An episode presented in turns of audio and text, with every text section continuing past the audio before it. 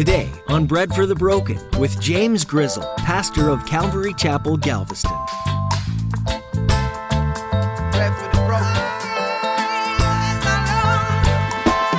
Now, you need to understand, this is also, Ananias had an opportunity to repent.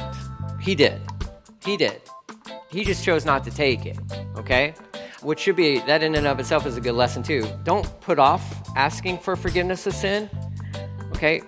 Do it immediately and often because you might not get an opportunity, all right? So just, you know, if you, if you mess up, if you, you do something that you know you shouldn't do, then just ask for forgiveness. Just give it to the Lord. Are you quick to seek forgiveness from the Lord? As you listen to today's message from Pastor James, he teaches you about the importance of coming to God as quickly as possible with your mistakes. No one's righteous, not one. That's why Jesus came, so that all might be forgiven through him. Forgiveness is a gift given to you by the Lord. Pastor James urges you to not put off forgiveness.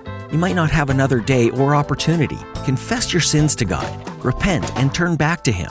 Now, here's Pastor James in the book of Acts, chapter 5, with today's edition of Bread for the Broken.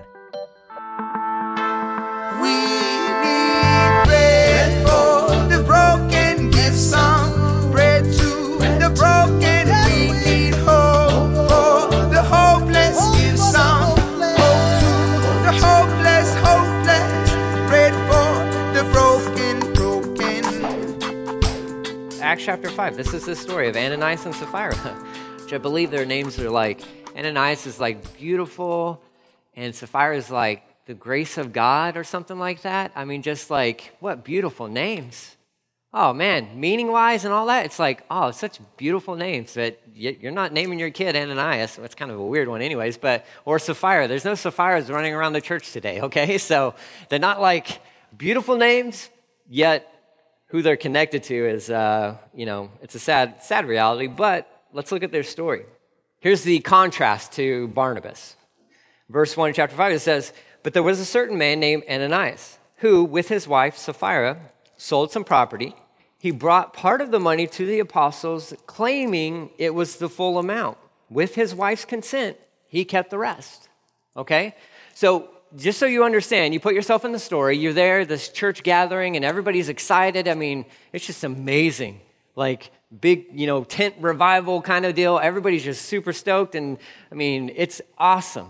Awesome. And then you got this guy who, Barnabas, who we don't even know how this worked out, but he had he sold the property and he just gives the apostles the money. And so maybe they're like, hey, man, Barnabas just, you know, look at what he did. I don't even know what was going on. But somehow or another, Ananias and Sapphira are aware of what Barnabas has done.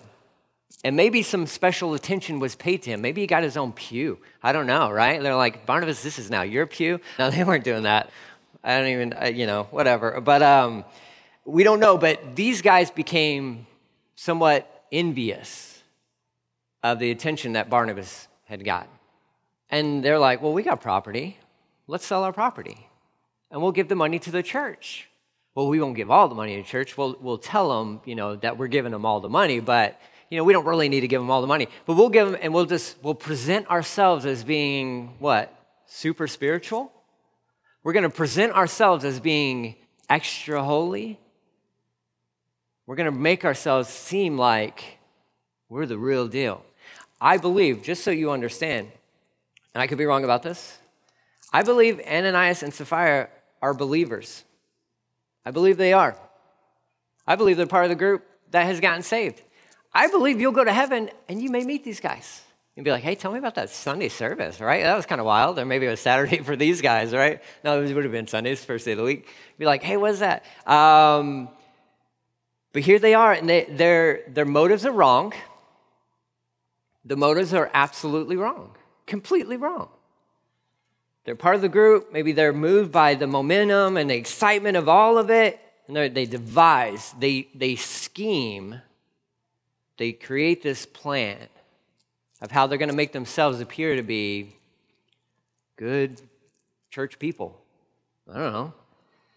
So they, they bring it, and so here's, here's the thing. I mean, they're, they're literally bringing, it's Ananias, he's bringing this money to the apostles. And there's Peter, verse 3. It says, um, Peter says, uh, Ananias, why have you let Satan fill your heart?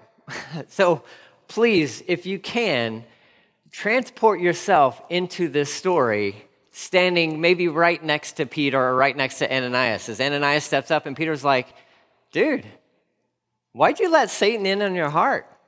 And I'd be like, what? I'm like, oh, this is weird. This isn't how I was expecting this to go. Like, you talk about a bummer in a church service. That's like, you don't ever want to hear that from anybody. You show up and you're like, I'm just going to write my check and drop it in there. And somebody comes up and they're like, man, why do you let Satan fill your heart? You're like, what? what? Well, that's a little offensive. Um, in this story, that's absolutely true. Paul or Peter has like a word of knowledge, filled with the Holy Spirit, maybe a word of knowledge. He's like, um, Said, "I got a question for you. Why'd you let Satan in? Why'd you let him in? Why'd you let him into your heart? Why'd you give Satan space in your heart? Now, he can't be controlled by Satan in that sense or possessed by the I believe this guy's a believer. His heart is a temple of God. But he can be manipulated by Satan. And he has given his ear over to Satan. Now, how did all that work? I have no idea.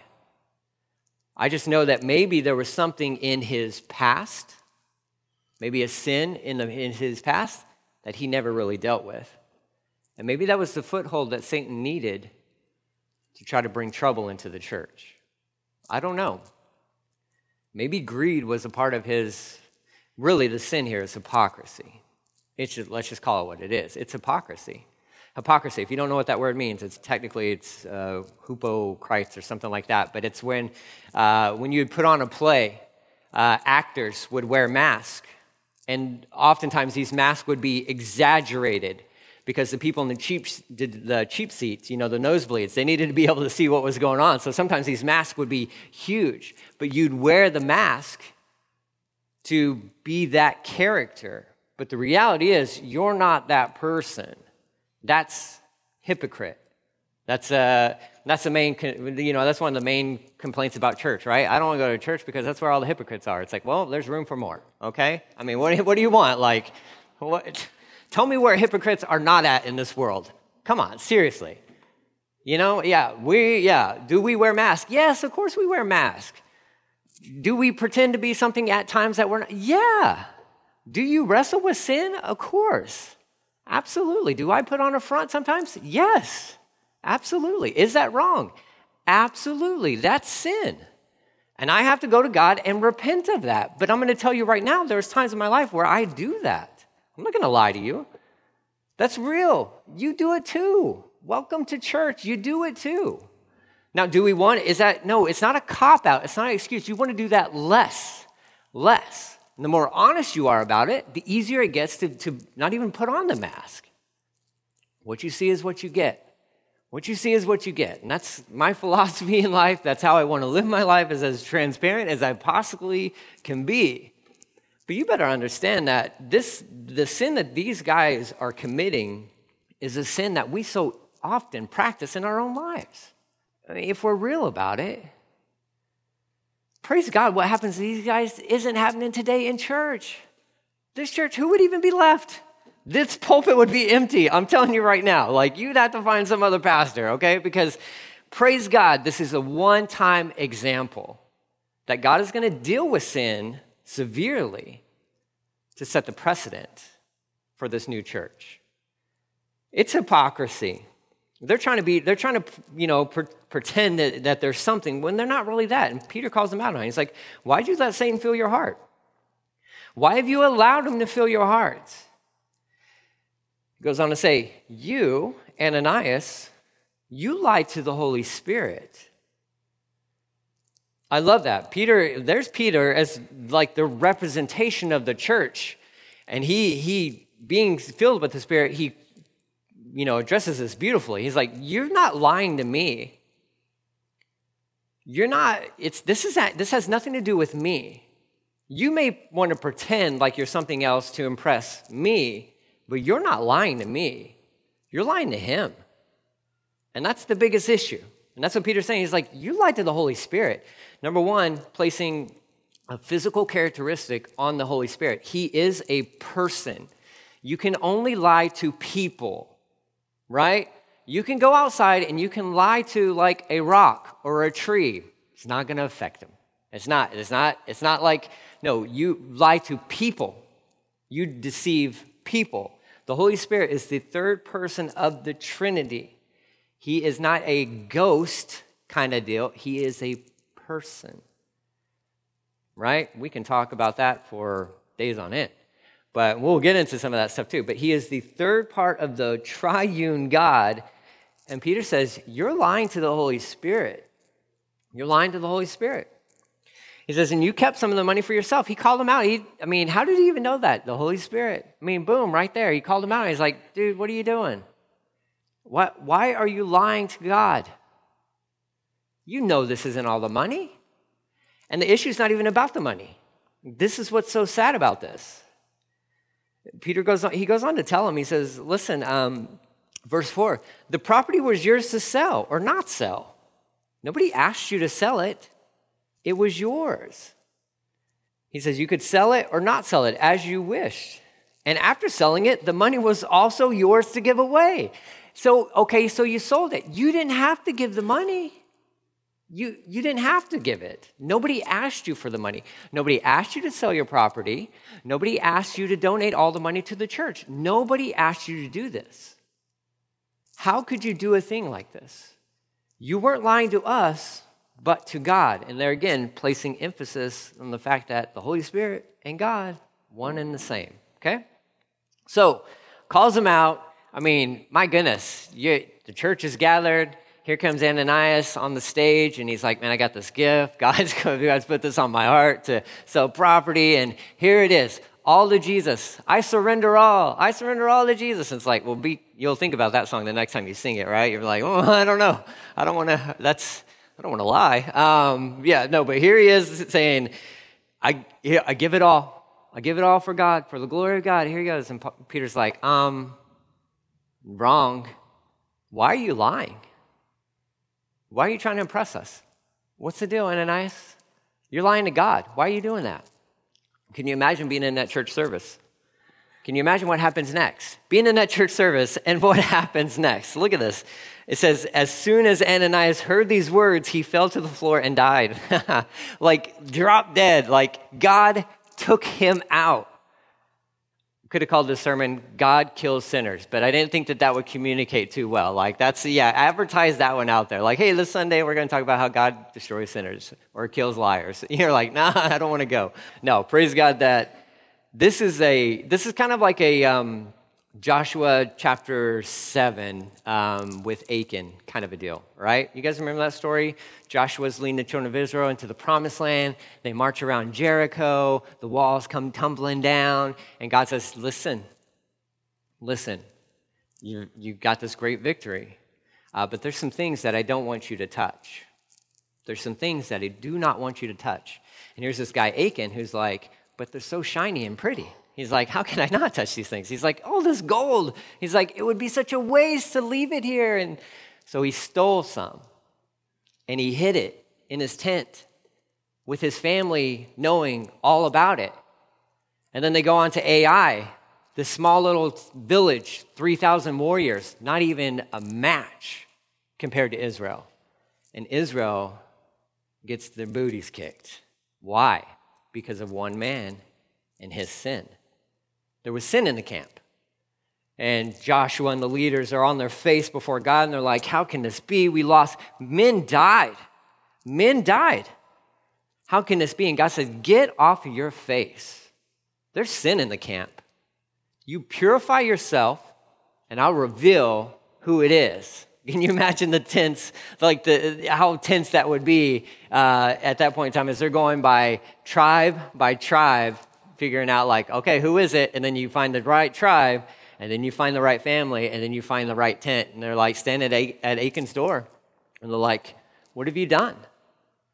Your selfishness, your hypocrisy has cost people their lives. They drug him out of the city, the town, killed him and his family. They were making, God was going to make a point to this new nation of Israel going into this promised land I don't deal with sin lightly. Sin is a big thing, it's a big deal. It is absolutely a big deal. Now, you have many more stories after that where people were doing essentially the same thing and got and they weren't drug out of their tents and killed. You have church history where people are still being hypocrites, can believers still being hypocrites within the church and God is not striking them dead. He is setting a precedence, and it's something that we should all get as a church. God will deal with sin. It will deal with sin. And you need to understand this as well. Somebody may not physically die in church because of their hypocrisy, but spiritually, if that is you, there will be death. There will be death. It will catch up to you. It will. It always does. It always does. We will we reap what we sow. And that's why I would encourage you.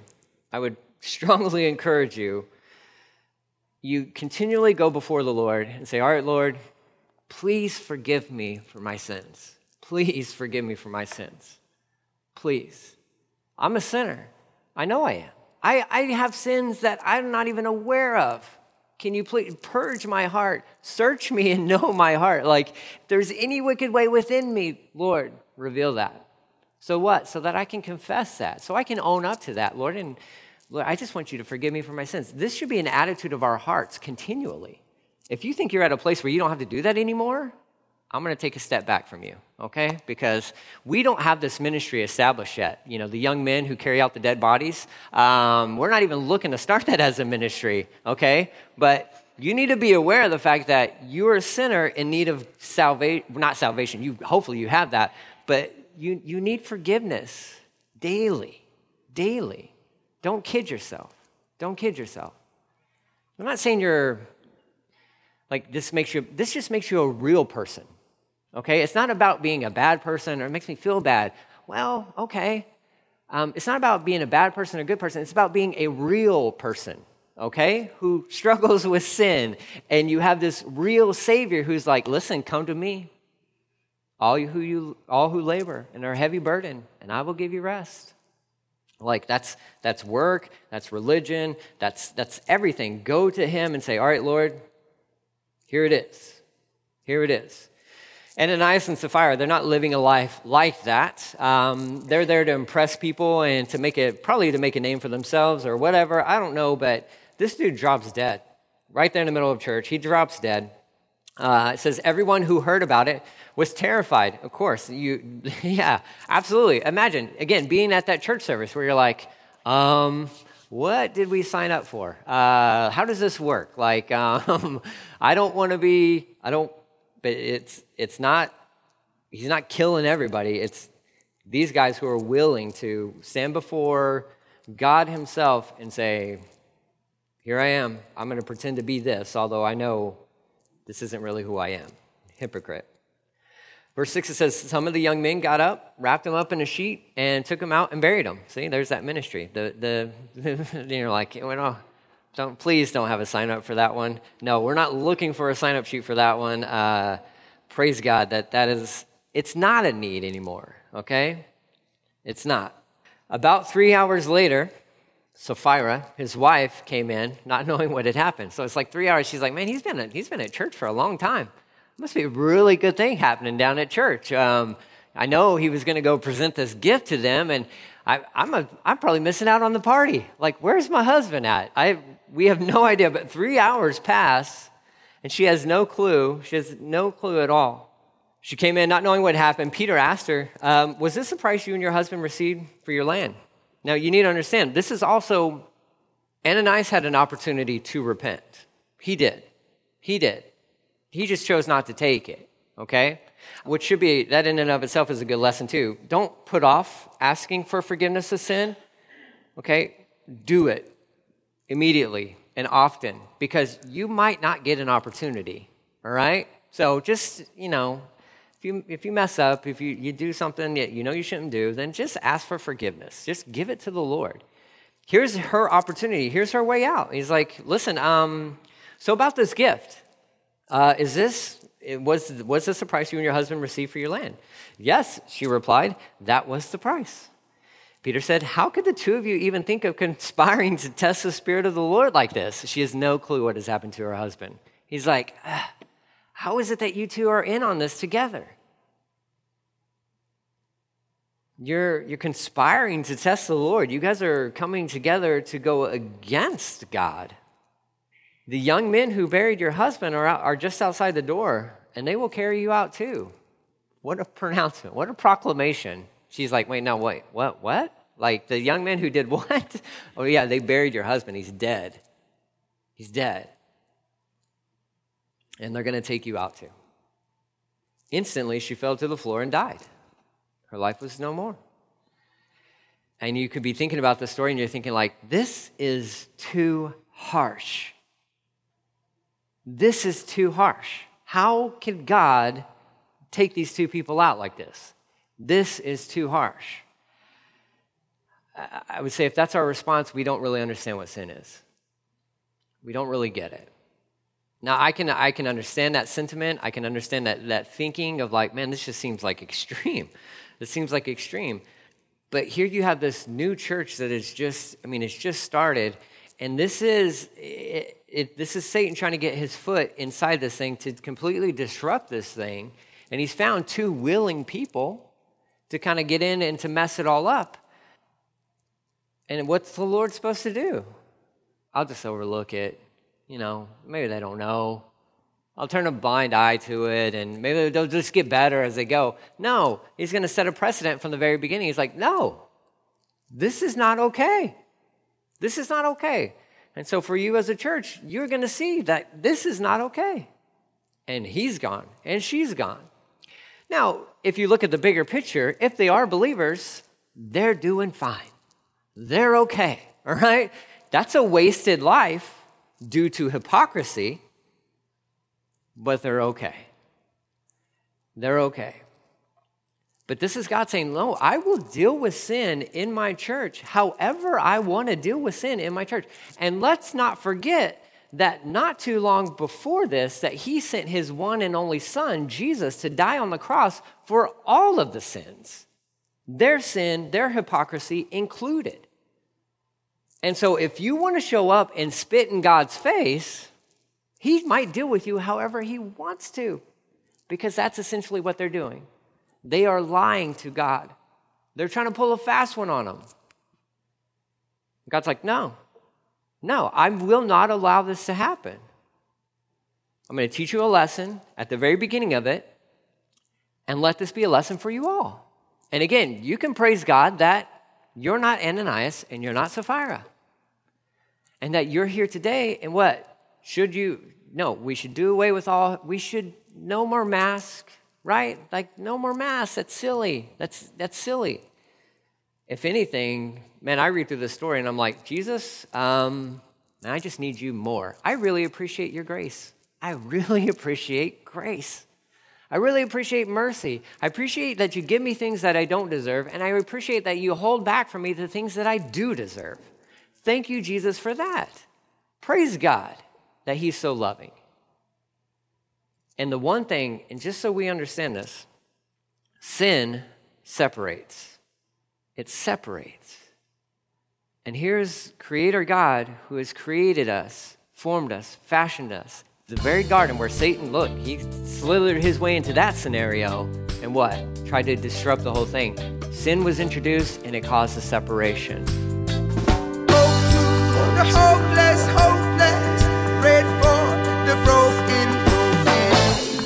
That's all we have time for today at Bread for the Broken, but we're so glad that you joined us as Pastor James continues through the book of Acts. This book is a powerful representation of how the church first began. It contains a variety of snapshots into effective ways of sharing the gospel. Some apostles shared in large groups, while others taught in more intimate settings. Some taught the gospel through words, and others shared through signs and wonders. Do you wrestle with sharing who Jesus is? Be encouraged. As long as you're teaching the hope and truth of Jesus, there is no wrong way. If you'd like prayer in this area, we would love to pray for you. Visit breadforthebroken.com, click on the contact tab, and let us know how we can be praying. If you'd like to listen to more teachings like this, you can find them too when you visit breadforthebroken.com. Just click on the teachings tab. You'll also be able to learn more about Calvary Galveston at our website, as well as find directions to our location. Calvary Galveston is a church of ordinary people seeking to live as Jesus did. We meet every Sunday morning at 10 a.m. and Wednesdays at 7 p.m. So if you're ever in the Galveston area, we would love to meet you. Our atmosphere is relaxed, so just come as you are. You can find out more and get directions on our website. Again, that's breadforthebroken.com. Thanks for listening to Pastor James's teaching today. Know that we're praying for you, and we hope you'll join us to continue digging into the book of Acts next time on Bread for the Broken.